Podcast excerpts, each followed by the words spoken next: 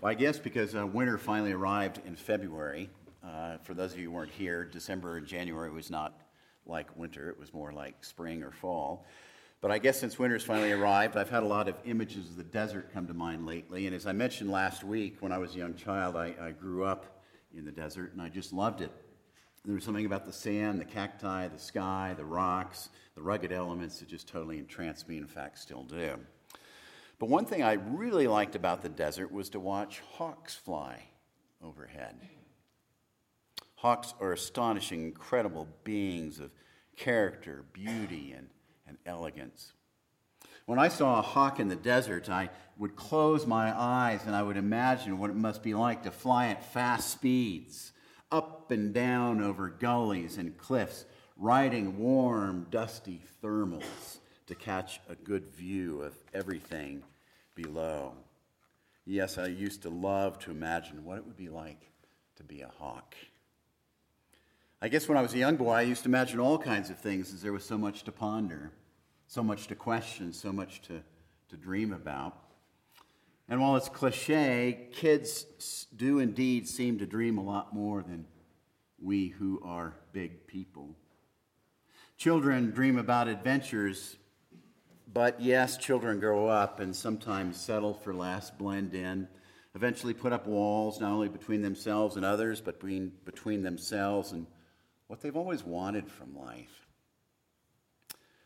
But I believe, and Scripture tells us, that God does not want us to give up being childlike in our dreams, wherever we are in life.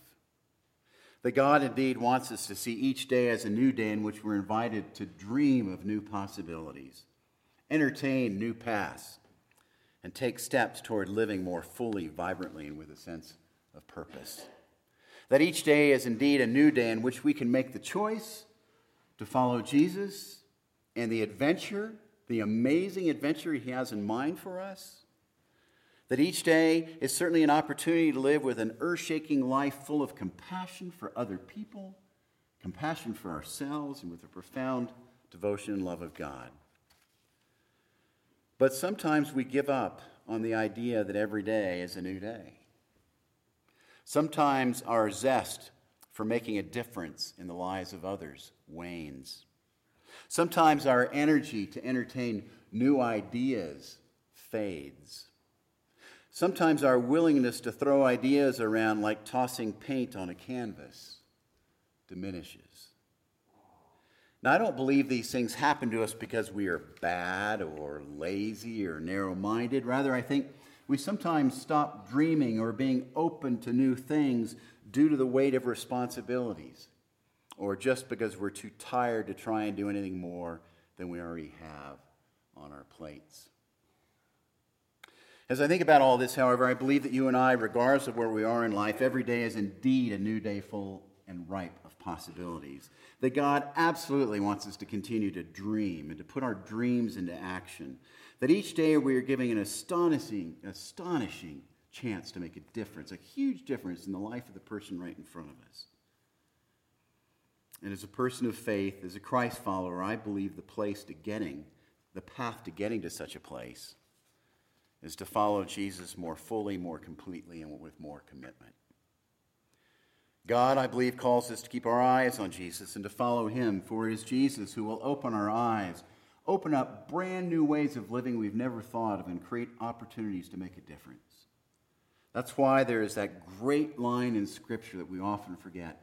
Christ came to set us free, came to set us free, not to tie us down, not to hold us back, not to bind us, but to set us free. And to live freely with zest and passion and a sense of purpose. So, if this is so, if Christ came to set us free, if Christ came to, to lead us on a grand adventure in life in so many different ways, if Christ came to open up the possibility that every day is a new op- has new possibilities and new options, the question is so, how do we follow him? And then the good news is, in, is that in Mark's gospel, Jesus lays out some things for us to think about when it comes to following him. And so I want to take a look at what Jesus says in Mark's gospel and, in fact, to reflect on a few points, four points, in fact, that Jesus makes about How is it that we open up our lives to Him? How is it that we move to a place where every day is a new beginning? Well, first, a little bit of background. It had been a busy time for Jesus. He'd fed 4,000 people with loaves and bread and some fish. He had a boat ride across the Sea of Galilee. He'd been harassed by religious leaders, and his disciples were squabbling over minutiae. He'd healed a blind man, and now he was walking. And it's here as he's walking along that we run into this morning's reading. And in verses 31 and 32, it reads And Jesus began to teach them that the Son of Man must suffer many things and be rejected by the elders and the chief priests and the scribes and be killed, and after three days rise again. Well, Jesus here is obviously not only talking about his death and resurrection, but he says something very important for all of us to pay attention to. He says, in fact, that he is and will be rejected by those who are most religious. He will be rejected by those who are most established and most set in their ways. In other words, those who did not expect anything new in their life, those that did not expect anything new in their understanding of God, those who were not open, those whose faith was much more like a fluffy couch, were those who not only rejected Jesus, but in fact would kill him. Said another way, the most religious people, the people who were most established in their way of being religious, did not expect anything new from God. And so they missed out on who Jesus was. And they rejected him completely. And I believe, and I've seen it in my own life, that if we are not careful, we too can be like those religious leaders who rejected Jesus and did not follow him because we were not open to him. Now, for those of you who have children, as parents, we all have expectations for our children, I hope. But if we try and raise our children to meet our personal expectations and only our expectations for what they will become, we can destroy them. And if we only relate to our children based on what we expect of them, we won't come to know them at all. Instead, we will know only an image and a false image of that. To truly know our children, we have to be open to who they are as they reveal themselves to us. And it's exactly like that with God. If we just try and have a relationship with God based on what we expect and our long held preconceptions, the sad thing is we won't come to know God at all. We won't be open to what God might be doing in a new way in our life. Jesus is making the point that if we want to follow him, if we really are, want our lives to be a grand adventure, if we want our life to be about being a faithful follower of Jesus, then we need to expect the unexpected, embrace the unexpected, unlike those that are very set in their ways with their relationship with God. God's doing new things all the time, breaks the mold, engages in surprises. I mean, here are just some very minor examples, but God breaks the mold all the time. It's why the way Christians worship changes. Hymns that are now traditional were considered radical departures from the norm when they first came out. People had a fit. It's why they're new and different versions of the Bible, so we encounter the living Word of God in a different way that brings about newness. It's why Christian writers come up with new ways of thinking about how Christ is acting in the world. It's why opportunities come along in our lives we never thought of, why some doors close and others open. We need to pay attention. It's why sometimes things happen that at first we're not at all happy about, but in the end we see it's a great blessing. It's why certain people enter our lives, others leave. God is a God of total surprises. And if we want each day to be a new adventure and to be open to possibilities, we need to be open to Christ and the newness and the adventures that He's leading us on. So, some questions to think about. Do we believe we know God so well there's no room for God to do something totally unexpected in our lives? Are we willing to see God? Are we willing to see Jesus in new ways, to learn things about Christ that may not fit what we've known to date? Are we open to the point of getting out of our comfort range when it comes to our relationship with God? Or are we stuck? As I said, if we want to follow Christ, we want a vibrant faith, if we want to have new beginnings each and every day, then it helps if we're open to the unexpected with God. Aside from expecting the unexpected, Jesus speaks of a second and third way ingredient of what it means to follow him. And in verse 34, Jesus says, If anyone wishes to come after me, he must deny himself and take up his cross and follow me. Well, first, the denial part. What does denying oneself mean? Does it mean self flagellation? Does it mean having no fun? Does it mean not laughing? Does it not mean does it mean not enjoying life? Does it mean to continually seek deprivation and hide in a dark hole with nobody around? It reminds me, I think I've shared this before, but 25, 26 years ago when I was going to seminary, Regina said, Oh my God, you're going to have to lose your sense of humor. I mean, is that what self denial is all about?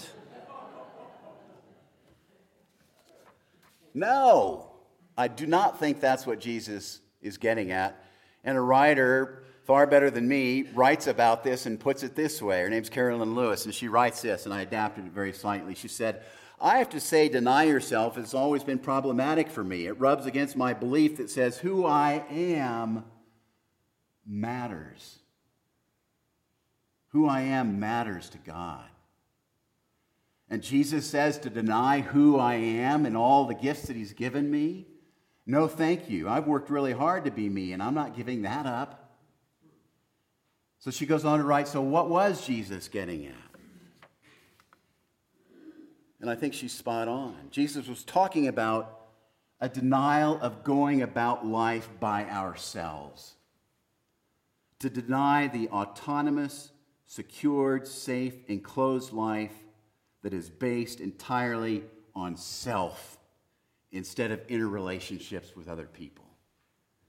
To deny self means to deny the self that does not want to be part of community, to deny self that thinks it can survive on its own, to deny the self that rejects the deep need for other people. And she goes on, I believe when Jesus said, Deny yourself, it's an invitation to imagine that yourself needs other people desperately and intimately because God created us to belong. It's embracing the truth that we cannot live in this world, we cannot live our lives without yourself being in relationship with other people and most importantly with Jesus. And I believe when we know fundamentally we need other people, we become less judgmental, less hard, less angry, less bitter, more humble, open, kind, knowing that every human being needs the other person, that every human being has a mighty struggle going on somewhere in life. And so part of following Jesus is knowing how much we need each other. And it is about understanding as people of faith that Jesus is the foundation of who we are because we are only because he is. Said another way, I am only because Jesus is. That's when we deny ourselves. And when we're grounded in the person of Christ, who's always on the road, moving, creating, it is then that we are set free for new beginnings and new opportunities. Jesus is continually opening up things.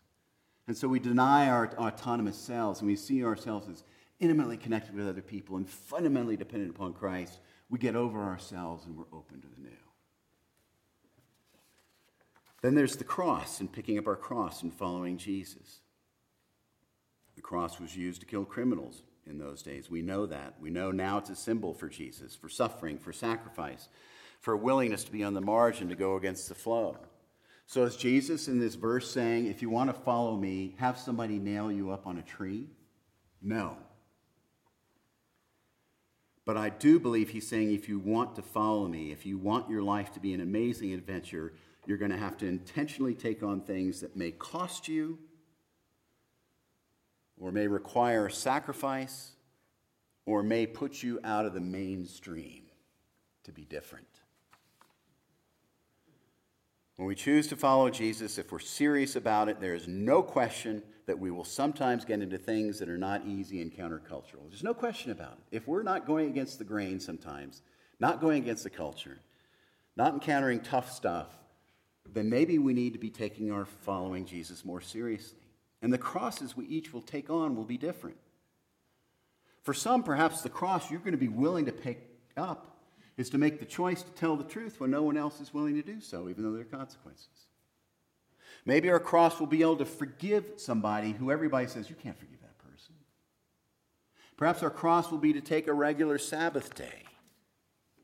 Perhaps our cross will be taking personal responsibility for our own actions when everybody else says, just blame somebody else. It's much easier that way. Perhaps our cross will be to keep our word even when other people involved are unwilling to keep their end of the deal. Maybe our cross is going to be to have to deal with some ongoing, huge strain, stressor, and hurt in life that keeps going on and on and on. Yet we pick it up and we keep following. Maybe our cross is stepping out of a circle of conversation when it turns to gossip, slander, something else negative, and everybody looks at you like you're nuts, but you're picking up your cross.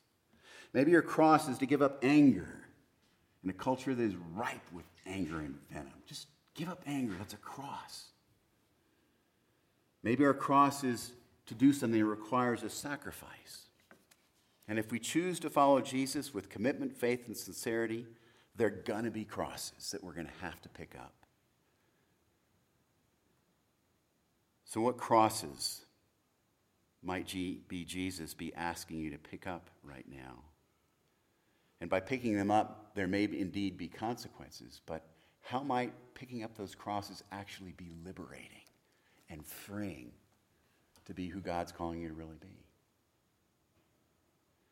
Aside from expecting the unexpected, denying our uh, autonomous selves, and picking up crosses is a final thing I just want to touch on this morning about following Jesus. And Jesus says, Whoever wishes to save his life will lose it, but whoever loses his life for my sake and the gospel will save it.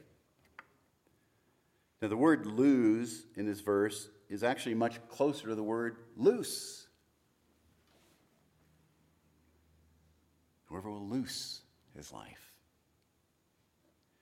Jesus, in essence, is saying if you want to find life, you want to encounter the adventure of life, you want to open up yourself to new possibilities and new ways of being, if you want a full life, you got to loose it. Be willing to let go of many, many things.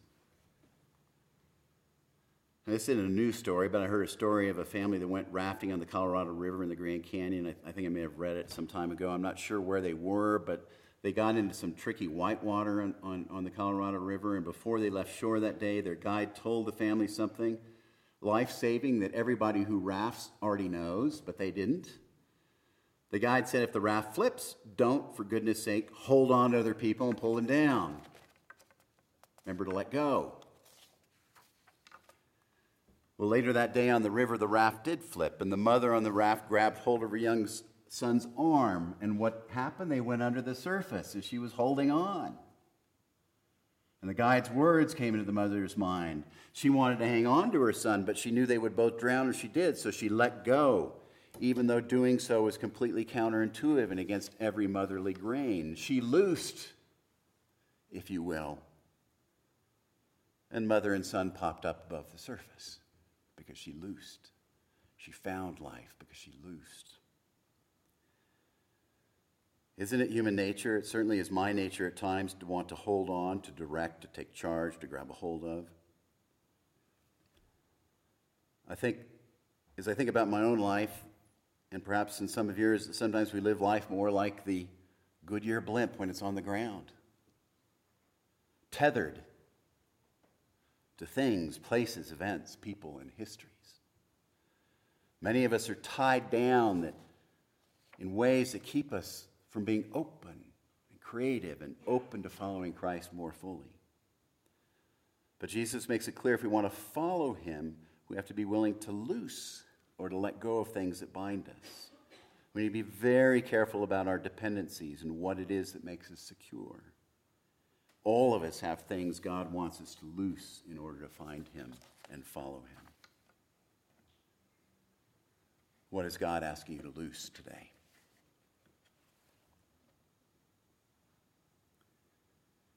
Want to dream big, want to be open to new possibilities, want life to be a grand adventure, and it can be a new beginning each and every day. Then follow Jesus more closely. Expect the totally unexpected and be open to it. Deny the autonomous self and claim the interdependent self on other people in a foundational relationship with Christ. Pick up your cross, even though there are consequences, knowing that having a cross is part of the deal. And loose, loose, loose. These are key ingredients to what it means to following Jesus. But God has made it crystal clear that the more we do these things, the more we follow Christ, the more we'll start to dream again, and the bigger difference we will make in the lives of those around us. Ah, the image of the hawk again. Magnificent creatures. Remember, I said that when I was a kid, I would close my eyes and I'd imagine what it would be like to fly at fast speeds up and down over gullies and cliffs, riding the thermals. I pray today that each of us will ponder and pray about following Jesus for the first or the thousandth time in some ways in which I've spoken. As I believe that Jesus wants us to imagine a life that is unfettered and free so that we become like his creatures, hawks, zooming across a desert blue sky with freedom and zest and passion and joy and open.